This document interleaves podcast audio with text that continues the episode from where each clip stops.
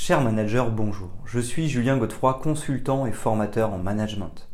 Pour progresser facilement dans votre management, je vous invite tout de suite à télécharger gratuitement mon e-book de plus de 40 conseils pour motiver vos équipes. Vous trouverez le lien dans la description. Pensez aussi à vous abonner à ma chaîne YouTube pour consulter mes dernières vidéos.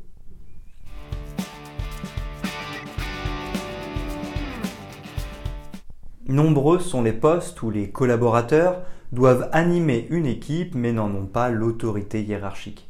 En effet, nous pouvons ne pas être manager mais pour autant avoir à mettre en dynamique une équipe. Par exemple, le management non hiérarchique peut apparaître lorsque nous avons un poste intermédiaire comme adjoint, bras droit ou agent de maîtrise. Nous pouvons aussi nous retrouver dans cette situation dans des entreprises plus modernes qui cherchent à casser la verticalité habituelle. Le management non hiérarchique, que l'on retrouve en management transversal ou horizontal, est utilisé en gestion de projet ou au quotidien. De plus, toutes les fonctions support, comme les ressources humaines ou le contrôle de gestion, peuvent avoir besoin de ce type de management pour influencer les différents acteurs. En effet, le management non hiérarchique permet de mener à bien ses projets ou ses actions sans avoir à être autoritaire. Cela peut rendre l'ambiance au travail meilleure et engager plus profondément les équipes. Pour autant, certaines fois, des collaborateurs peuvent exprimer leurs difficultés à avoir suffisamment d'influence sur les autres. Voici selon moi les six étapes pour animer une équipe lors d'un management non hiérarchique.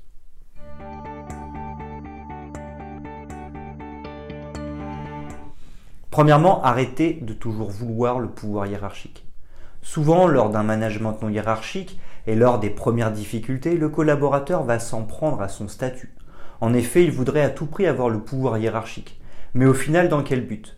Le management, tout comme le management non hiérarchique, doit tirer son autorité de sa capacité à accompagner et à influencer les équipes.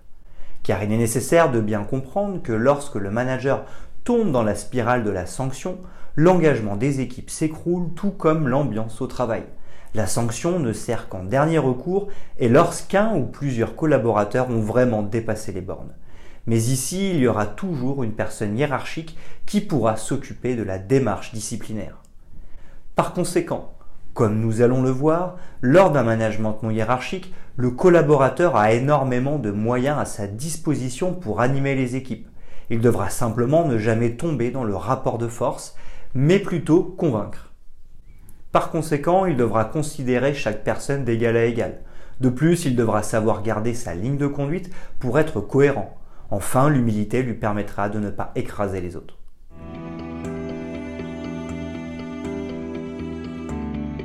Deuxièmement, instaurer une relation de confiance. Toute la logique du management non hiérarchique est de mettre en œuvre une relation de confiance. Pour cela, chacun devra se mettre dans une posture plus plus, à savoir d'adulte responsable à adulte responsable.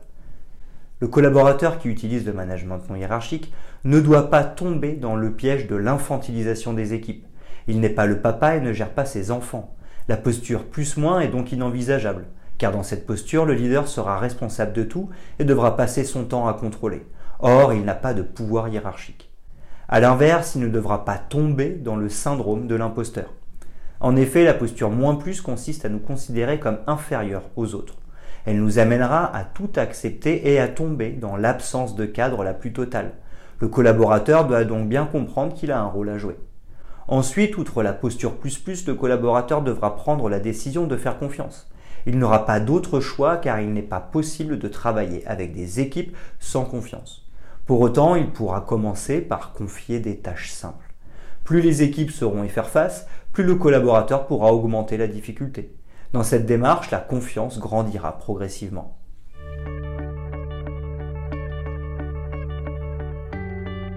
Troisièmement, le management non hiérarchique accompagne les équipes.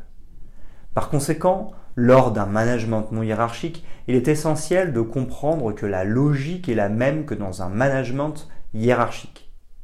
Cette logique s'articule autour de trois grands axes.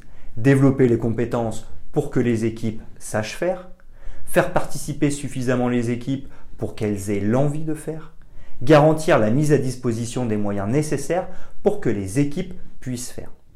Ainsi comprenons-nous que nous sommes tout à fait légitimes à développer les compétences, à faire participer et à donner les moyens aux équipes.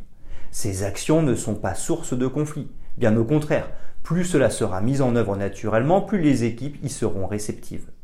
Le leader sera aussi proche des équipes pour veiller à ce qu'il n'y ait pas de point de blocage. En effet, les projets et actions sont souvent source de changements. Individuellement et collectivement, cela peut créer des blocages.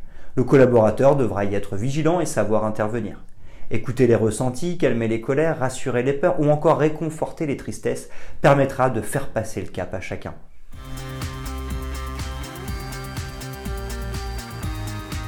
Quatrièmement, le management non hiérarchique fixe les objectifs et donne du sens. Nous allons continuer à mieux comprendre comment mettre en dynamique une équipe. Ainsi avons-nous la responsabilité de résoudre un problème, de créer un nouveau produit ou encore de faire fonctionner une structure au quotidien. Le collaborateur en charge de cette responsabilité devra donc s'assurer que toutes les personnes concernées soient bien informées de l'objectif. Pour cela, l'idéal est de rencontrer collectivement tout le monde au début de la prise de poste pour pouvoir exposer l'objectif auquel tous les collaborateurs vont devoir répondre. Ici, plus le management non hiérarchique donnera du sens sur le pourquoi de cet objectif, plus cela sera clair pour les équipes. Il s'agira donc de ne pas aller trop vite. Le collaborateur prendra le temps de rassembler et de présenter toutes les informations utiles. Il devra aussi savoir répondre à toutes les questions qu'il rencontrera. De cette manière, il s'assurera que tout le monde a bien compris ce qui est en jeu. De plus, il remplira son saut de crédibilité pour la suite. Ce sera aussi un moment important parce que l'esprit et la cohésion d'équipe commenceront à apparaître. En effet, ce qui fait la différence entre un groupe et une équipe, c'est l'objectif commun partagé. Le leader pourra même aller plus loin en laissant les équipes définir par elles-mêmes les valeurs communes et les modes de fonctionnement qu'elles souhaitent appliquer.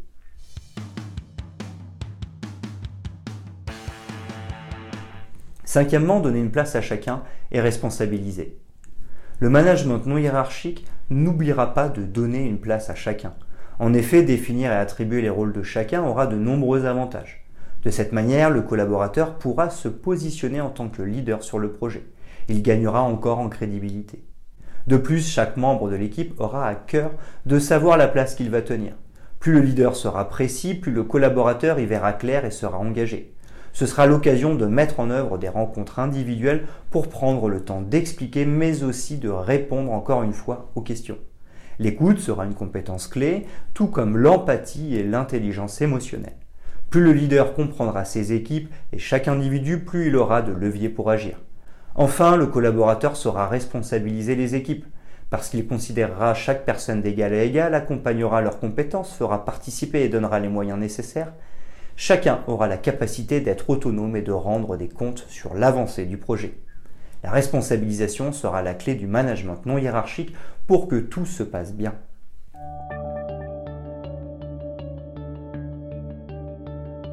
Sixièmement, faire le suivi des actions menées. Enfin, le dernier grand point du management non hiérarchique sera de s'assurer que le projet ou les actions menées soient sur les bons rails. Pour cela, le collaborateur mettra sa casquette d'animateur et organisera des réunions individuelles et collectives.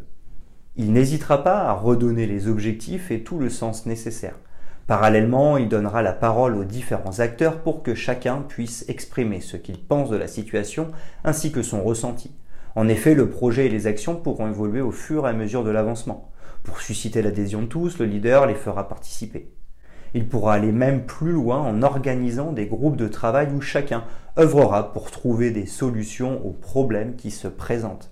Ainsi s'assurera-t-il d'une excellente implication des équipes sans utiliser de rapport de force. Le management non hiérarchique sera pleinement en œuvre et donnera d'excellents résultats.